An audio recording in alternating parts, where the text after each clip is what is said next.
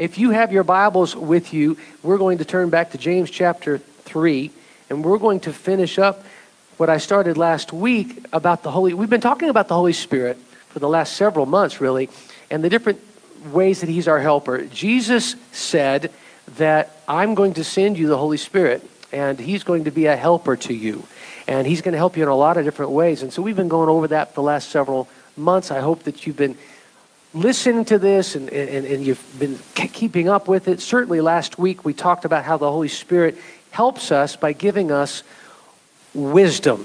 Now, I know we all need wisdom. The world needs wisdom. And the question that James three thirteen poses to us says, who is wise among you? Now, we asked that question last week. That can kind of be a loaded question, because how do we know what true wisdom is? The world talks about what wisdom is, and then God's Word talks about what wisdom is.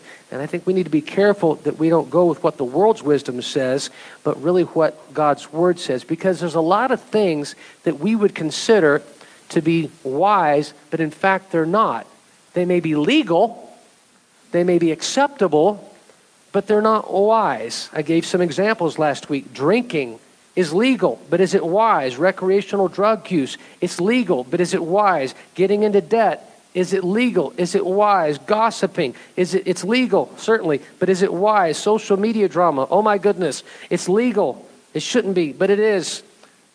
But is it wise?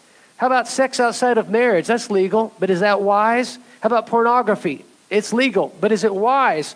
The list goes on and on and on and on of things that we can do that are legal and some even acceptable in our culture by some, but are they wise? Are they wise to, to uh, engage in? Now, I imagine we all want to avoid a life lived with foolishness as part of what we do. That person there is a fool. I don't want anyone to be called that. I know you don't want to be called that. In fact, I think we all want to live a godly, wise life instead. How many would rather live a godly, wise life than a foolish life? Amen? Yeah. Well, you've come to a good place, because today we're going to take the second part of this and find out what it means to live a life that is godly wise. I'm so thankful the Holy Spirit gives us all of these things that we need to live a life that's uh, empowering, and he guides us on all these different things, but Lord knows we need wisdom. The Holy Spirit uh, is the Spirit of Jesus. Know that. The Holy Spirit is a person. He's not a thing. And he is, since Jesus is living inside of us, that same wisdom is living inside of us. Understand that, all right? So Isaiah eleven two actually says it this way. It says, the Spirit of the Lord will rest upon Jesus, will rest upon the Messiah, will rest upon him, and the Spirit of wisdom and of understanding, the Spirit of counsel and of might, and the Spirit of knowledge and of fear of the Lord. There's a lot of things that are packed into that one verse right there. Thing I just want to point out to you is that the Spirit of the Lord is the Spirit of wisdom, and it's resting upon Christ, who is now living inside of us, so we can access that Spirit of wisdom anytime we need to and live in it. Now, the Holy Spirit can help us live a life filled with and led by the limitless wisdom of the of the Spirit of Christ. And so with that said, let's look at James three thirteen uh, that we started with last week. It asks the question, who is wise and who is understanding among you? And then he says, it kind of points to it, if you if you want to be wise and if you want to be understanding, then it's going to show up by a good life that you're going to live, by deeds done in the humility that comes from wisdom. So living a, a wise life and an understanding life, we talked about the last, the first two last week, and we can actually break this down into four different keys in this one verse. He gives us this really brief roadmap of how to live a wise life. The first one is this: you have to have a seeking heart. The second one is you have to make wise choices. As you have a seeking heart, you will then be able to make wise choices. And then those that's what we covered last week. Then the next two today we're going to cover is, as a result of that, as you have a seeking heart that follows hard after God, it's not just a head knowledge of God, but it's a heart relationship with him. It's that daily, intimate walk with Jesus. As you seek him, you will find him, because Jeremiah twenty-nine thirteen says, you'll seek me and find me when you seek me with your whole heart. And by the way, everything in a relationship with God is a heart issue with him. Everything. And there's no more than in our than our heart seeking after God. Everything in our lives is a heart issue with God. And I hope, by the way, that you made the wise choice to pursue God, to follow hard after God this week more than you've ever done before in your life and more than anything else in your life. I hope that you've followed hard after God this week, that you've said, finally this week, this is it. I have let so many other things get between me and God, but no more. I'm going to follow hard after him as my primary pursuit. I hope that that's what you've decided to do this week more than ever before. So James says, who has wisdom among you? That, in other words, that seeking heart, that, that, that sense of following hard after God. Then he continues by asking, who has understanding among you? We talked about this last week. In other words, what he's saying is, who is a specialist in the field of wisdom? Now, we all know specialists in our life, specialists in the areas of, uh, of whatever, whatever, uh, whatever position that you work in right now, whatever field of study that you had when you were younger and what you've been doing for the last ten, twenty, thirty years or more. I would say that the more you've done it, the better you've gotten at it. And I would say that you're a specialist in it. You're a specialist in it. I wouldn't want to be a, a nurse. I wouldn't know what to do. But, you know, Shekinah, you're a specialist in that. You've done it for all these years. I wouldn't want to be a teacher at a, at a school. Uh, I'm not a good teacher of, you know, math or anything like that. I mean, I've done it, but I'm not a specialist in it. And each of you, engineers and doctors and lawyers and, and, and, and, and construction people and those that just work in these fields that you work in. Man, if I'm gonna, if I need electric work done, Billy, I'm calling you. If I need plumbing done, John, I'm calling you because I'm going to mess it up. Because you guys are experts in these fields, right? So thank God for experts, amen?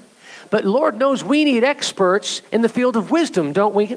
Don't we, church? We need experts in the field of wisdom, in the field of understanding. So how can you become a specialist in the field of wisdom? Well, last week we talked about it. First off, you hang out, here's a couple of options. You hang out with wise people. You hang out with people who have a depth of knowledge and experience of God that can help you make godly, wise choices. You don't want to be hanging around a fool. You don't want to be hanging around a heathen. You don't want to be hanging around someone who's an atheist. You don't want to be hanging around someone who has no relationship with God whatsoever, do you? And to learn how, godly wisdom, you'll never learn that. You'll learn how not to be, but you'll never learn how to be. In fact, Proverbs thirteen twenty says, walk with the wise and become wise. For a companion of fools suffers harm. As much as hanging out with fools leads to much harm, so hanging out with wise people brings much blessing and much protection. So let's hang out with godly, wise people, and therefore we will become godly wise. Observe the fools. Observe the foolish people that you know about. You see on the news, you see and read about, you know, and different things that are going on. You see, you witness the foolishness and the results of their lives. Now observe the wise, the godly wise. Those that are being disciplined, making the right choices, putting God first, following after him hard, right? Would you rather enjoy the fruits of the foolish, or would you rather enjoy the fruits of the wise? Wise people, I hope, are the ones that we desire to hang around, because as we hang around them, we will become wiser in the Lord. Godly wise people. Now, wise people, we talked about this last week, they mentor you. And in turn, by the way, as they mentor you, as they pour into you, you can then in turn pour into others. We're not just going to be wise so that we can be wise, walk around saying, I'm wise. But we're wise and we gain godly wisdom so that we can impart it to others. It's passing it on, right? So God's expecting us, those of us who've been around a little bit longer in the Lord, to not just keep it to ourselves and hold on to it, but to let it pour out and let it infect and spread out to others. Just as foolishness does, so does godly wisdom. And God has given you a resource of wisdom in your life, of experience and knowledge and just testing that he asks you and hopes and desires that you would then pour it into other people. You also experience being a specialist not through hanging around with wise people, but also hanging out, with, uh, experiencing pain in your life. There's a lot of pain that goes on in our lives, is there not? You wake up one morning and think it's going to be a good day, and by the end of the day you think, man, what just happened to this day? And that day turns into a week, into a month, into a year, and you're going through a tough season. You go through pain. And remember last week we talked about how gold, uh, people that pan for gold, they go out and they, they find a certain thing that kind of looks like gold, but if you talk to people that are experts on identifying what gold is, there's the real stuff. There's also something called fool's gold. And fool's gold looks like gold, probably feels like gold, but you go ahead and take that to a person who buys gold for a living, and they'll say, you've been had. That's not the real thing. There's the real stuff, and then there's the fake stuff. And then we also talked about how, you know, a lump of coal, if you put too much pressure on it for too much, too very long, guess what happens to it? It turns into a diamond, does it not? There's a lot of lumps of coal out there, a lot of fools that run from the pain and run from the stress because they just feel like, I just want an easy life. But God puts us through this stuff, this pressure, because he wants us to be diamonds. He wants us to be precious jewels for him. So uh, we asked the question last week, do you want fool's gold and coal, or do you want to be a real gold and precious diamond sort of person? Wisdom knows what is right, and we know what is right based on God's word. By the way, that Bible that you're holding in your hand today is a lamp to your feet. It's a light to your path. It's true north. It's clear direction. It never changes. It's constant. It's true. It's solid ground. You can count on God's word when all around is shifting sand. When the culture says this is right now where it used to be wrong, where culture says that you're old-fashioned, where culture says you're narrow, where culture calls us all sorts of names, I stand on God's word. We should stand on God's word, because God's word is where true wisdom is found. And God's word will never change. But not only do we need to know what God's word says, church, but we actually need to do God's word. We need to have the courage to step in and say, as for me and my house, we will serve the Lord. It takes courage to be godly wise in a generation that is pushing everything that is godly and holy and righteous and pure off to the sidelines to say, that was yesterday, that's old hat, this is the new thing. But the new thing is a path of destruction that will lead you off of a cliff and down into the pit of hell. Be careful. Stand upon God's word and embrace God's word and live out God's word. That's where you gain godly wisdom. So this brings us to the results of this pursuit of living out a wise life based on God's word and that ever-growing relationship with Jesus. So he asks the question, who is wise and understanding among you? And then he continues by saying, he should show his works by good behavior and conduct. Now, James chooses a very important word to describe this third mark of a life filled with God's wisdom. Some translations, your translation may say something to the effect of, he should show it by his good behavior. That's the version that I read. There's some other translations that you maybe are reading that says, calls it noble conduct. I don't know what translation you have. That gets a little closer, better than good behavior. But James uses an adjective that is, in its truest sense, he means the word beautiful. Can you say the word beautiful with me? See, what James is saying is he should show his works by a beautiful life. A beautiful life. It describes something that is pleasing to the eye. Now, we can relate to this. There's a lot of things that are pleasing to our eyes. We look around at these beautiful decorations. These are quite pleasing to the eyes. This coming Thursday, maybe you're going to have a nice festive Thanksgiving table with all the pretty decorations on it. That's pleasing to the eyes. I can tell you that I look at Kelly, and she's very pleasing to my eyes. You look at your spouse, and they're very pleasing to your eyes. You can look at a beautiful sunset, very pleasing to our eyes. You can look at our cute children and grandchildren, very pleasing to our eyes, as long as they're sleeping. Kidding. Precious, precious grandchildren and children that we have, they're pleasing to our eyes. They're gifts from God, you know, the beauty of nature. But applied to people and the way that they live their lives, this is what James was meaning, and really the Holy Spirit through James was meaning for us. It means a beautiful, it means beautiful by reason of purity of heart and life.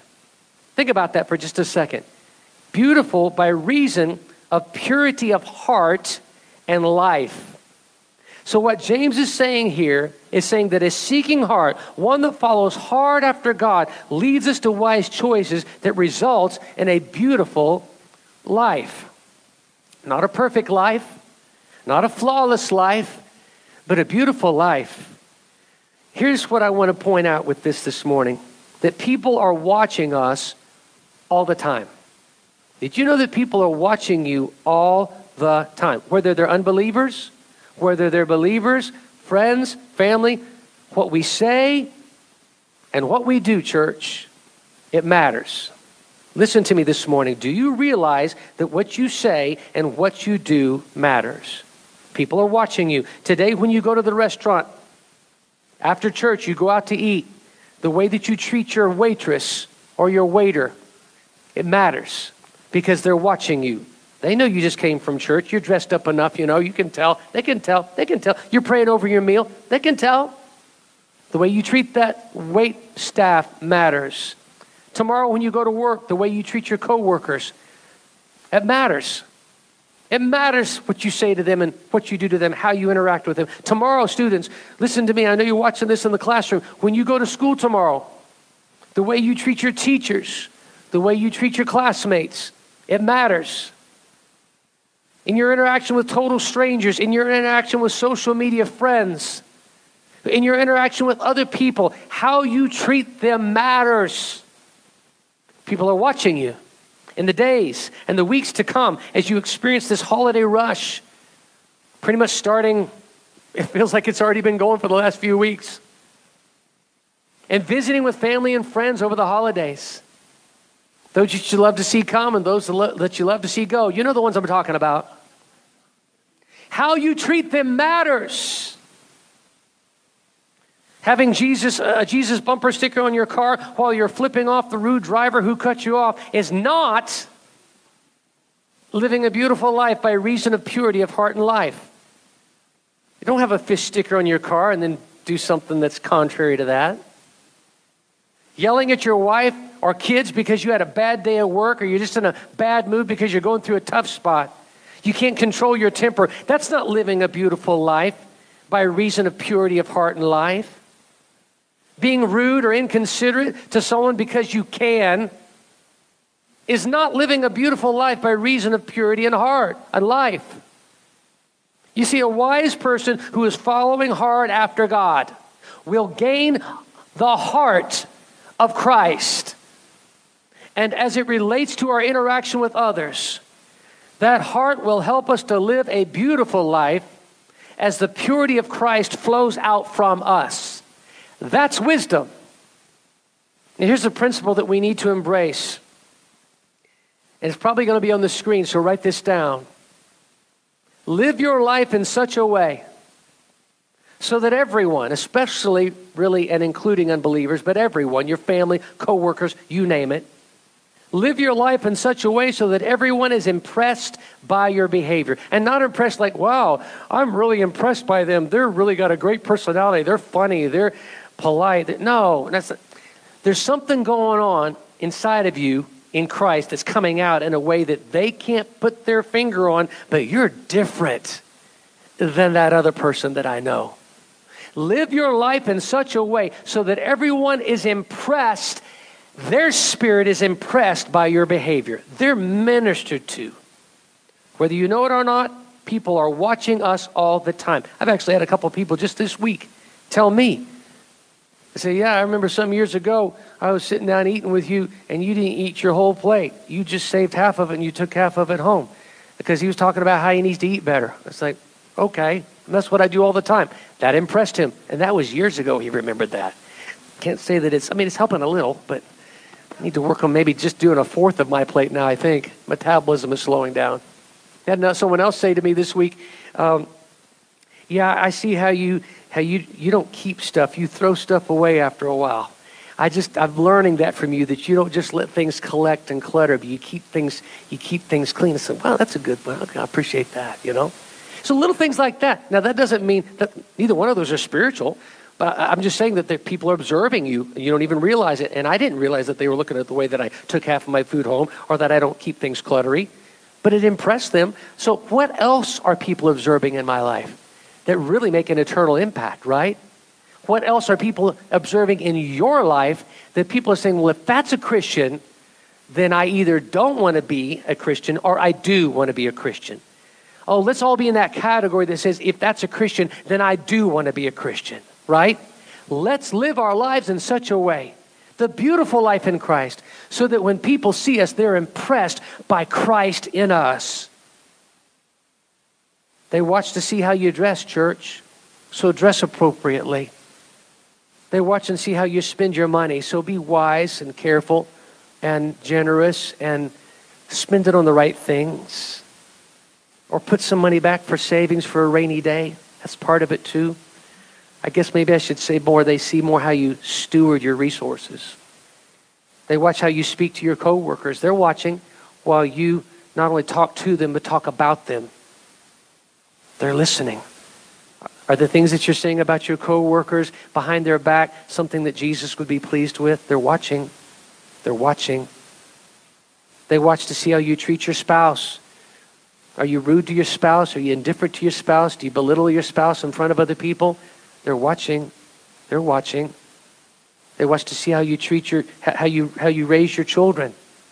Are you taking care to raise your children? Are you taking care of your grandchildren in the right way? Are, how, how are you dealing with that? They they watch and see how you are at school, young people. They're watching. Your classmates are watching you. They watch and see how you deal with difficult people. Maybe if you, I, I've, this happens so often, especially this time of year. You're standing in line at a, I don't know, grocery store, Walmart, someplace, wherever, right? It's a long line, right? It's always a long line in the holidays. And you're you're usually between someone in the front of you, behind you, and there's like, you know, twelve people in front of you. And and and if that registered person is not doing it quickly, you're going to hear a comment, aren't you? How many times what I'm talking about? You're, that, I tell you what, they just... Blah, blah, blah, blah, blah, blah. You think, man, what's up? It's it's going to be okay. So do you join in with that? Like, yeah, boy, they just need to find another job, or they're just awful. Do you join in with that? Or do you say, wait a minute, you know, maybe they're having a bad day. You know what? It's okay. I'm just thankful there's someone here. I mean, kind of glass half full the thing, right? Let's pivot and, and be a blessing. Be a part of the solution and not part of the problem. Don't get sucked in by people's negative junk, and, and maybe they're in a bad mood in front of you and behind you. They're in a hurry. They just had an argument with their spouse. Maybe they can't afford what they're buying right now because they know that they can't even pay their power bill, but yet they got to get these groceries, right? All kinds of stuff going on there, and the Holy Spirit can help us with that. And that's where the Holy Spirit gives us that discernment to say, wait a minute, I want to live a beautiful life around people that I don't even know. I'll probably never see them again, but I, this moment I'm going to say and do something that's going to represent Christ well. People are watching us. They watch and see how you respond when when tragedy strikes. A loved one passes away. You lose your job.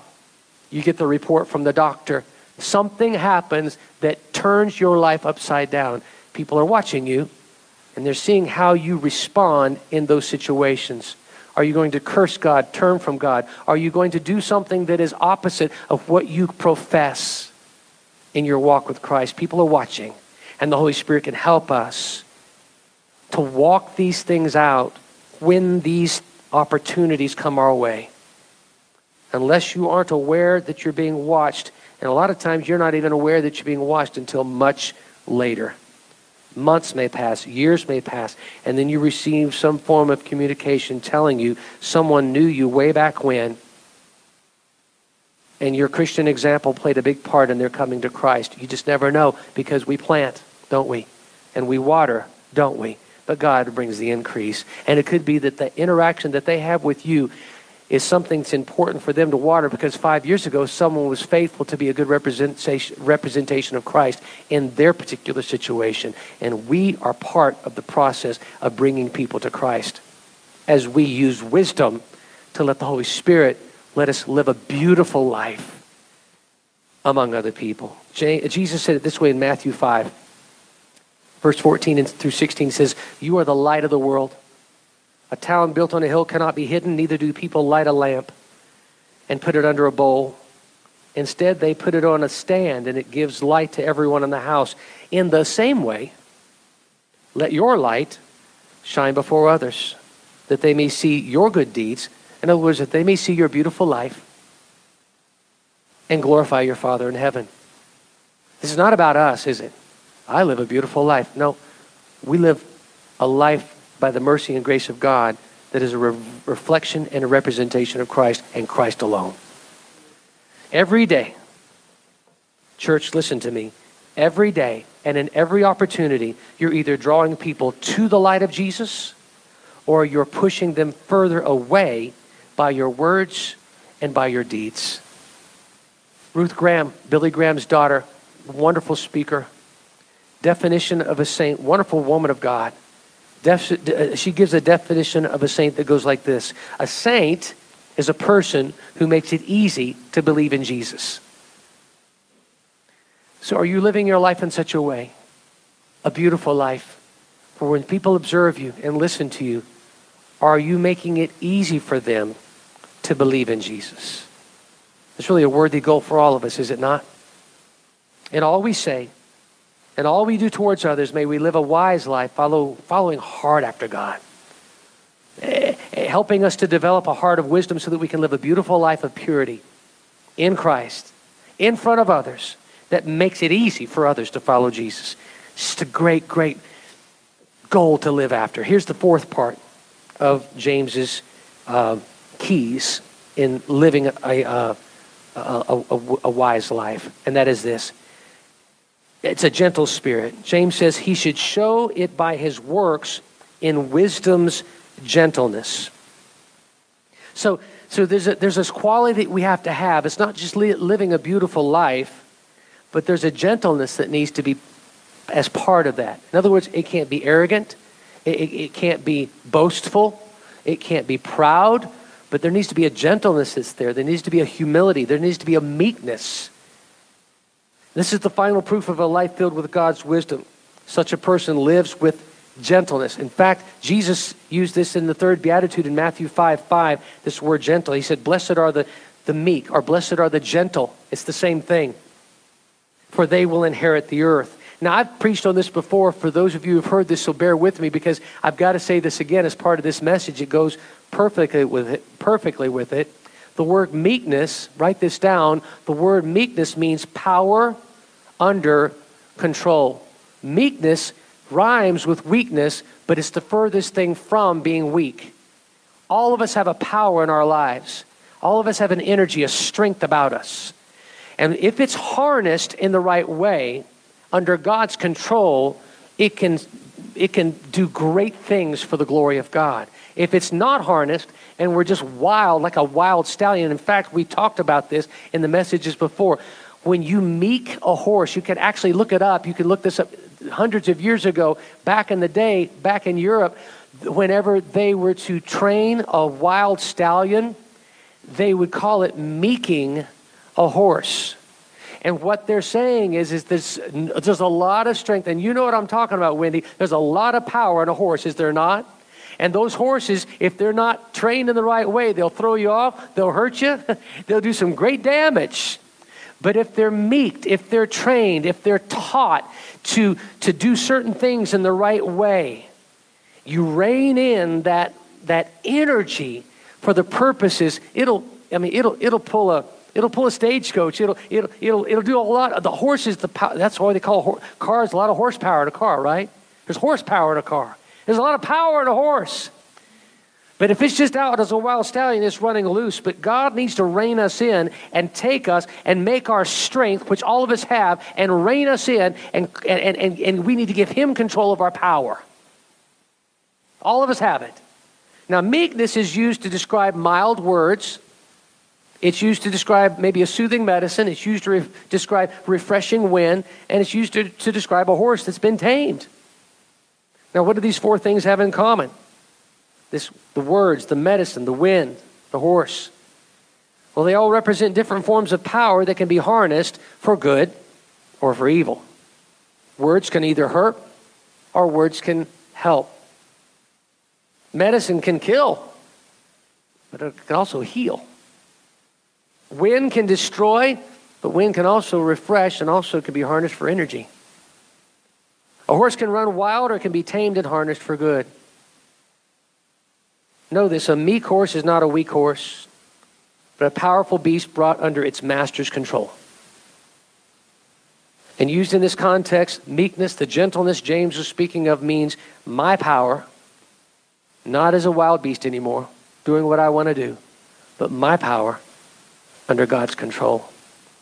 Gentleness, meekness is God's controlling our power as we intentionally volunteer and say, here's my strength, here's my power. And I'm not just talking about physical strength, you guys. I'm talking about mental, physical, emotional, relational, all of who we represent as a person. All of that strength is to be harnessed by God for his glory. It's a character, by the way, most often needed when dealing with disagreeable people. Now, I know that none of us in here have ever dealt with a disagreeable person, but just in case down the road you do deal with someone that's disagreeable, this is going to help you write this down. Left to our own devices, our words and actions in response to those who are difficult can hurt, can damage, and can leave a path of destruction. Have you ever said or acted out in such a way towards someone that you know is damaging them? I know I have. I know we have. There's a lot of scriptures, in fact, that speak to this. Here's one of them. It says this in Proverbs twelve eighteen. It says, "The words of a reckless pierce like swords, but the tongue of the wise brings healing." Okay? I would say the better we opt for the gentle spirit provided by the Holy Spirit, amen? Give us a wise tongue that has words of healing. Proverbs sixteen twenty-four says, "Gracious words are a honeycomb." How many likes honey? Oh, there's something about honey, right? It's just sweet. Mmm, honey. Sweet to the soul and healing to the bones. As, as honeycomb is to our physical enjoyment, so are gracious words to a person's heart and soul. Gracious words, gentle words, are words that have been reined in by the power of the Holy Spirit, so that only the words that are helpful and healing come out of our mouths. Only those actions will come out towards others, so that it's helpful and healing. Ephesians four twenty-nine says, "Don't let any unwholesome talk." In other words, don't, don't let any talk that is hurtful, that is evil, that is damaging, that is hateful, that is just vile and just ah, angry. Don't let any unwholesome talk come out of your mouths, but only what is helpful for building others up according to their needs, that it may benefit those who listen. Let me just say, church, just because it comes into your mind doesn't need, mean it needs to come out of your mouth. There's a lot of things that come into my mind that come out that come out of my mouth. And same for you, right? I mean, think about all the stuff that does come out of your mouth, and you think, man, I wish I hadn't have said that. And I know you're filtering, and I get that. That's good. But filter, let the Holy Spirit filter it all the way. Let him take the reins of your tongue one hundred percent of the time. That should be our goal. Here, yeah, you may think a lot of stuff, but just give it to the Lord. Say, Lord, that's not helpful. That's not encouraging. We go back to the scripture, don't let any unwholesome talk come out of your mouths, but only what is helpful for building others up according to their needs. So let that be a criteria. Lord, I'm going to bite my tongue even if I have to bite it in half. But I'm not going to say what is in my mind right now, because I know, even though it's maybe I feel like I'm justifying it somehow because you hurt me, that person hurt me, I'm not going to say it. I'm going to keep my mouth shut.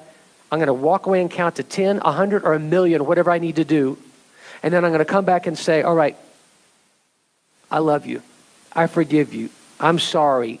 Words that heal, you know, words that help, words that strengthen, words that build others up, not tear others down, and words that benefit those who listen. What a great goal. God, take the reins of our tongues and help us today to not say and do those things that are hurtful to others. Meekness, our strength under God's control, is what is needed. It's a yielding the reins of our tongues and attitudes to the power of the Holy Spirit. So what does this meekness look like in our daily lives? I'm going to give you three practical answers here. This is not by any means exhaustive, but these are three that I want to point out to you that may be helpful. Maybe three, uh, maybe primary things that we kind of, maybe many of us deal with in our daily lives. There's three practical answers in how we interact with others. Write these down. Here's the first one. Gentleness when provoked. Mm, it's hard. It's not hard to be, it, it really is, it's not hard to be gentle when your life is good, is it? It's not hard to be gentle when you feel no pressure. And by the way, that's not meekness, that's just being nice. True godly gentleness and meekness is seen when you're under the gun. When you're up against a deadline, when you're surrounded by problems, when you're being poked constantly, when you're being relentlessly annoyed, and as a result, you feel yourself getting frustrated. These are tests to see how we're coming along. God allows those tests in our life to grow us, to make us more like Jesus and less like ourselves. I know that I need to be more like Jesus and less like me. How many would say amen, not to my de- declaration, but to your declaration that, that you need to be the same way? I got several people like, yeah, amen, Pastor Brian, you need to be a whole lot more like Jesus and less like you. I'm talking about you now. Yeah, nice try. James one, verses two through four says this. Consider it pure joy, my brothers and sisters, whenever you face trials of many kinds, because you know that the testing of your faith produces perseverance. Let perseverance finish its work so that you may be mature and complete, not lacking anything. Man, that maturity, well, that maturity as you go through stuff is, is such a great goal for us to live for, right? When you're facing tests, it's a great time to stop and ask the Holy Spirit to take the reins of your unbridled strength and harness it for Him, because a seeking heart makes wise choices that produces a beautiful life that's marked by a gentle spirit. So, gentleness when provoked. Whenever and ever you ever get provoked, remember that. Here's the second one. Boldness in the face of evil. Oh, there's a lot of evil going on right now, and it's going to get worse, by the way, you guys, okay? It's not going to get better. It's going to get worse out there. So we've got to know in whom we believe and be persuaded that He is able to keep that which we've committed to Him until that day. And be bold in the face of evil, church. Boldness is an important ingredient the Holy Spirit provides for us. In fact, boldness, we haven't talked about this a few weeks ago, boldness is needed for, for us to be even, uh, for us to even be an effective witness for Christ. But boldness without brokenness is just a bully. I'll say that again. Brokenness, rather boldness without brokenness is just being a bully. You can be bold all day long and be a bully, or you can be bold and broken. And then this is where we're going with that. That's what the Lord's wanting us to, to, to get a hold of, is to be broken. Boldness tempered by brokenness of our strength. In other words, harnessing our strength, yielding our strength under the control of the Holy Spirit is great gain. Psalm fifty-one seventeen says, my sacrifice, O God, is a broken spirit. A contrite and broken heart you, God, will not despise. God cannot work through the proud. God cannot work through the arrogant, will not work through the proud or arrogant. He's looking for humility. He's looking for brokenness. He wants you to be bold, but He needs you to be broken. When we humble ourselves and become broken and allow our strength to be harnessed, just like a horse is broken by his wild strength, but then the horse yields to the meeking of the person meeking him, we will become gentle men and we will become gentle women who will speak up for God without fear and without favor.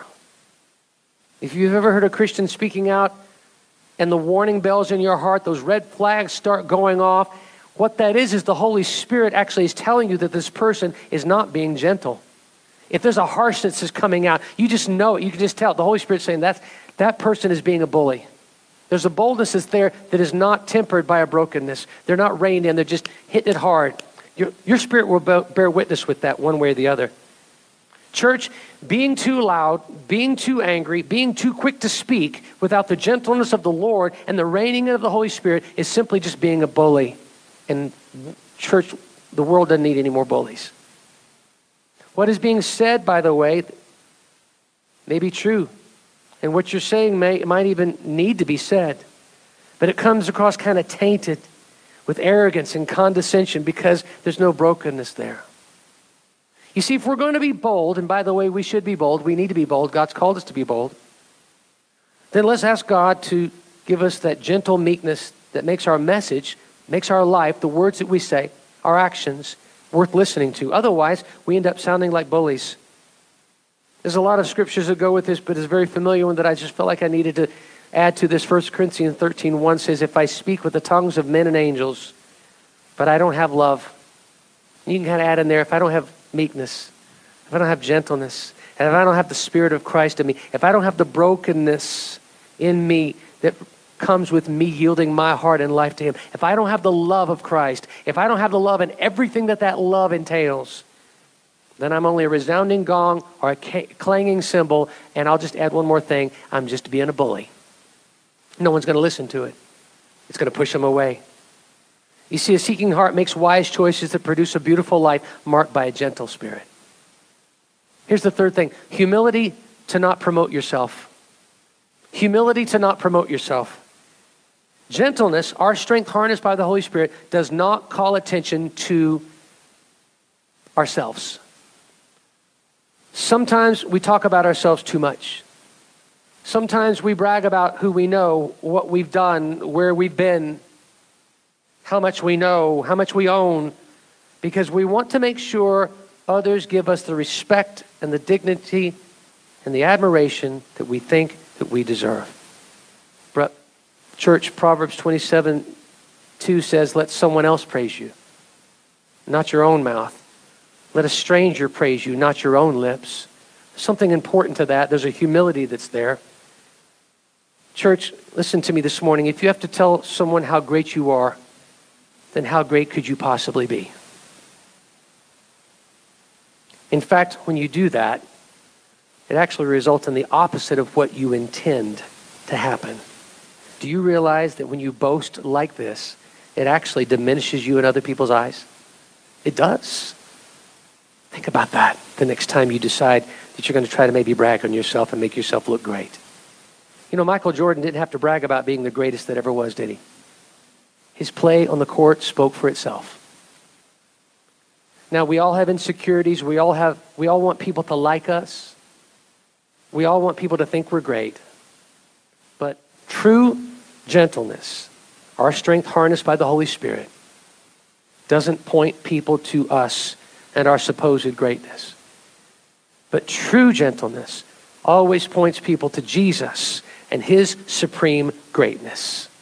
He's the only one that we should boast of. Amen? Amen?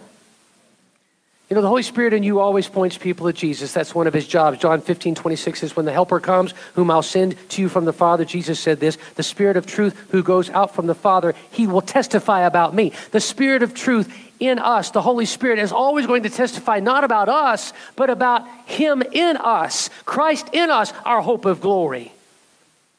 Now, I'm sure you're great. Yes, to the apple of God's eye. I know that. You are fearfully and wonderfully made. Yes, that's true.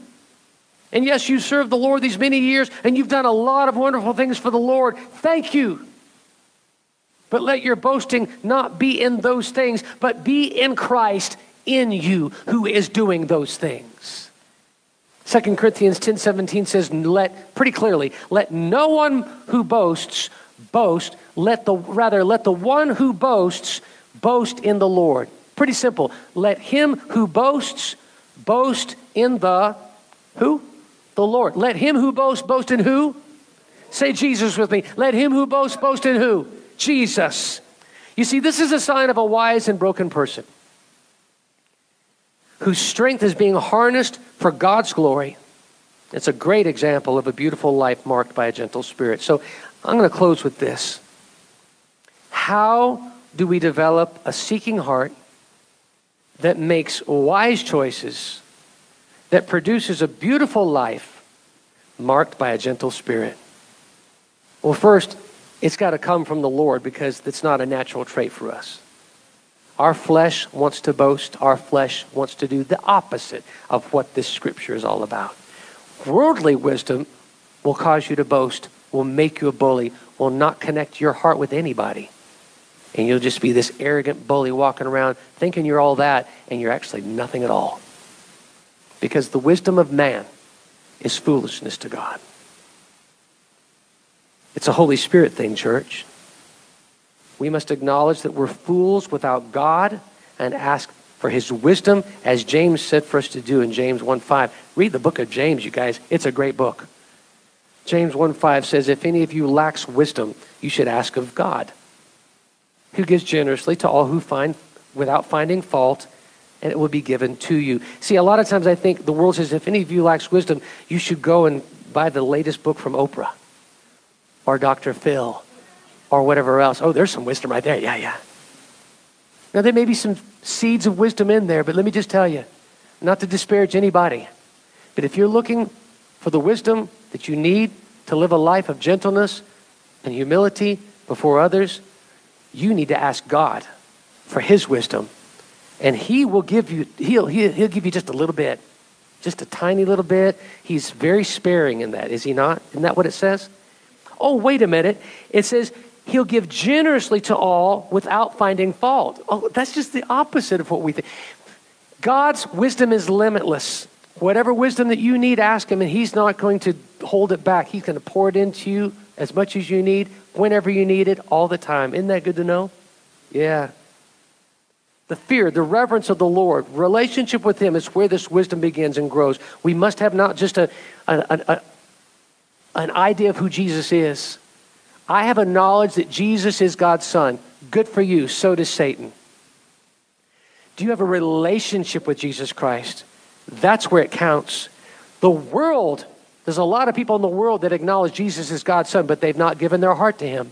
They don't have a relationship with him. The fear of the Lord, the respect and reverence of the Lord is the beginning, the Bible says, of wisdom. So I'm going to have a relationship with God. I'm not going to not have a relationship with God and hope that I get his wisdom. You can't have one of the, you got it. One comes with the other, right?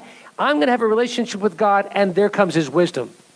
I'm not going to do my own thing and say, all right, God, give me wisdom. It's like, you got to have a relationship with me. You got to have a reverence and a respect and a fear for me. You got to have a relationship with my son, Jesus Christ. That's the beginning of wisdom. And that's where we have that journey. Here's the second thing. First off, it only comes from God because it's not on our own strength. We're fools without him. And second, we only develop this wisdom by being around difficult people and being in difficult circumstances. Yeah. Now, God allows these things to happen for our growth in him. The world is not a playground, church. The world is a classroom. Life is not a holiday, church, but life is an education. We're enrolled in the school of life, and no one's going to graduate this side of heaven. We'll get our diploma when he says, well done, thou good and faithful servant. Every man, every woman, every situation, every difficult and challenging circumstance, those are our teachers. We have something to learn from every person we meet and everything that we go through. Don't complain about circumstances. Your complaints change nothing. Don't resent difficult people. That changes nothing. Don't moan about hard challenges. That changes nothing. Don't ask why. Ask what? Ask the Lord, what do you want me to learn from this? The why is implied. Why? Because you're alive.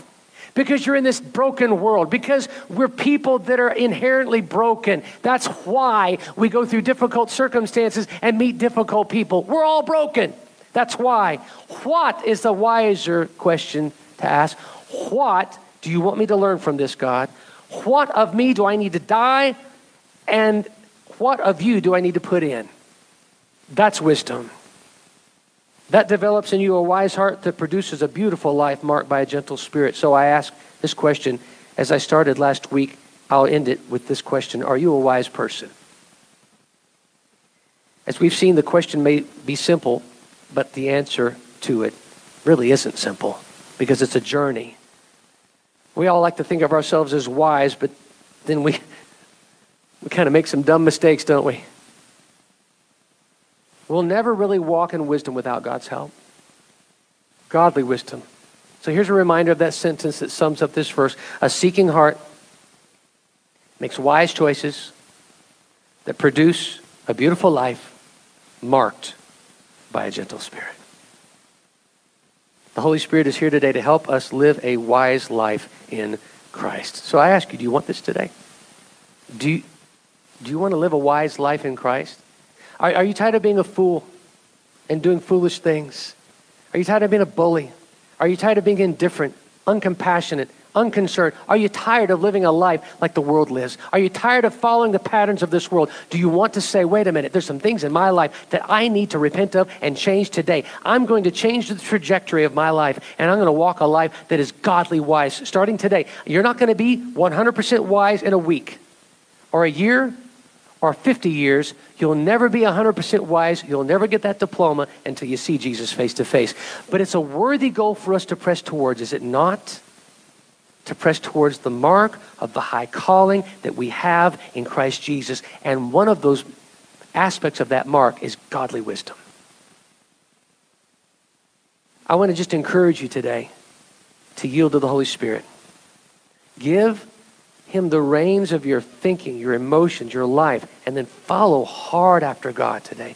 Make Jesus priority number one.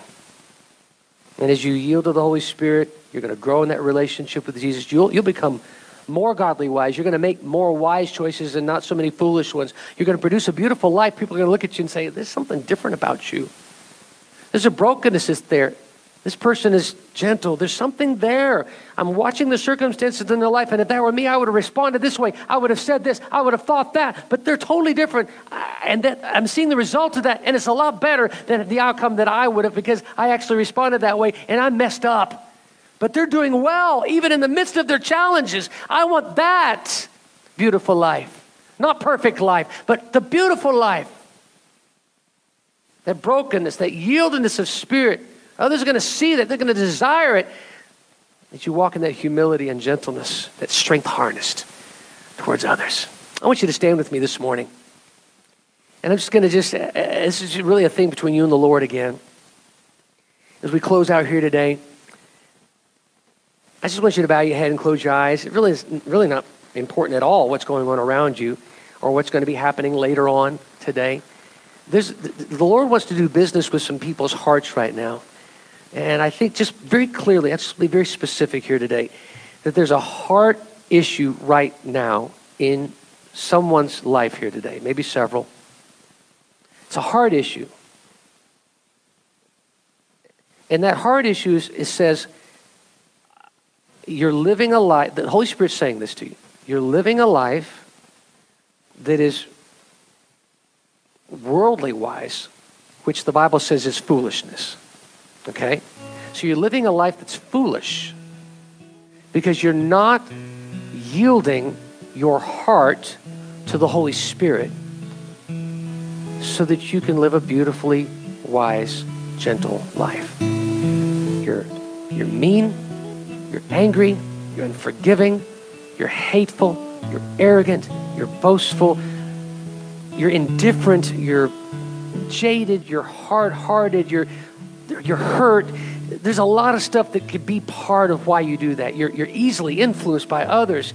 Boy, you stick up your finger and wet it and see which way the wind is blowing, and that's the way you're going to go that day because that's the way the culture is. I don't know why you are, how you are, what's brought you to this place, but I do know that God can change it.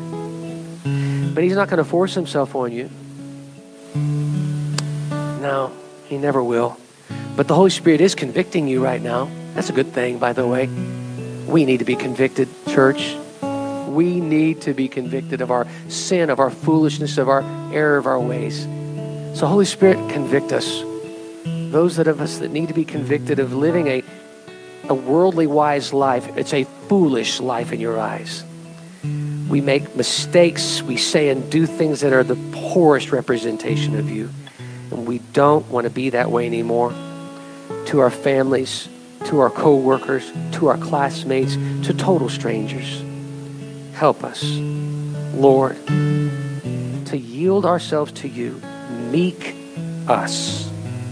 Let us have a gentle spirit, a broken and contrite spirit, that we wouldn't be boastful and think that we're all that in a bag of chips. But Lord, that we would consider us who we are, is that we are simply sinners saved by grace. Your mercy has been poured out on us, and we're no better than anybody else, except that Jesus, you've forgiven us. You've covered us in your blood. We have been restored in right relationship to God the Father because of Jesus, what you've done. So now, Lord, help us to yield our tongues to you, our thoughts, our emotions, the words that we say, our actions, everything about us. It's a heart issue. And we give you our hearts today. We're sorry for being foolish, for embracing the world's wisdom today.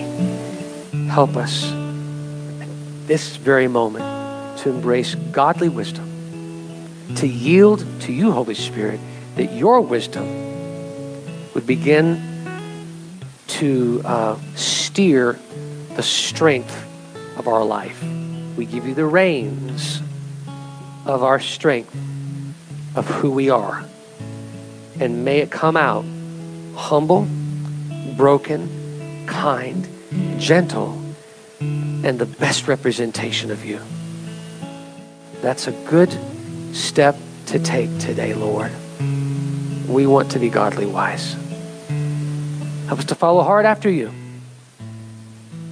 so that we can have a be an expert in wisdom, become a specialist in it more and more. So, Lord, that as we do, we can live a beautiful life marked by a gentle spirit, which comes back around to following hard after you. Thank you, Lord. So, Lord, as I'm praying right now, I know that you're doing a work in people's hearts. If that's you today and the Lord is just stirring your heart, I don't need you to lift up your hand. I don't need you to step forward. I just need you to just acknowledge this to the Lord right now. And if you're at home watching this, and young people, as you're in that classroom right now, I just want you to just do business with the Lord for just a moment. In your own way, you can say something like, Jesus, that's that's me. He's speaking to me. Holy Spirit, you're speaking to me.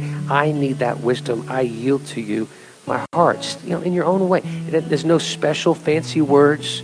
You know, there's not some packaged, packaged, precise words. He just wants to hear your heart. So just tell him in your own way what you need him to do right now. Why don't you just do that? I'm going to take a few moments and just let you speak to him in your heart.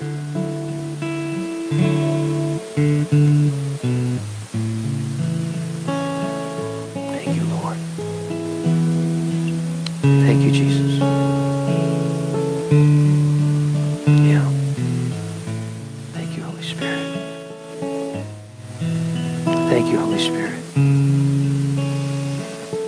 Lord, let today be the first day of the rest of our lives in this area. Lord, every day, that prayer we just prayed, let us pray it again tomorrow. A heartfelt sentiment, a heartfelt cry. This is, Lord, take my tongue, take everything that we just prayed, just do it again today. Just do it again today, do it again today, and then the next day, and then the next day, and then, Lord, help us to grow in your wisdom, in your godly wisdom. Let's live a beautiful life marked by your grace and your gentleness. Thank you, Lord. And it's in Jesus' name we pray these things. And all God's people said amen.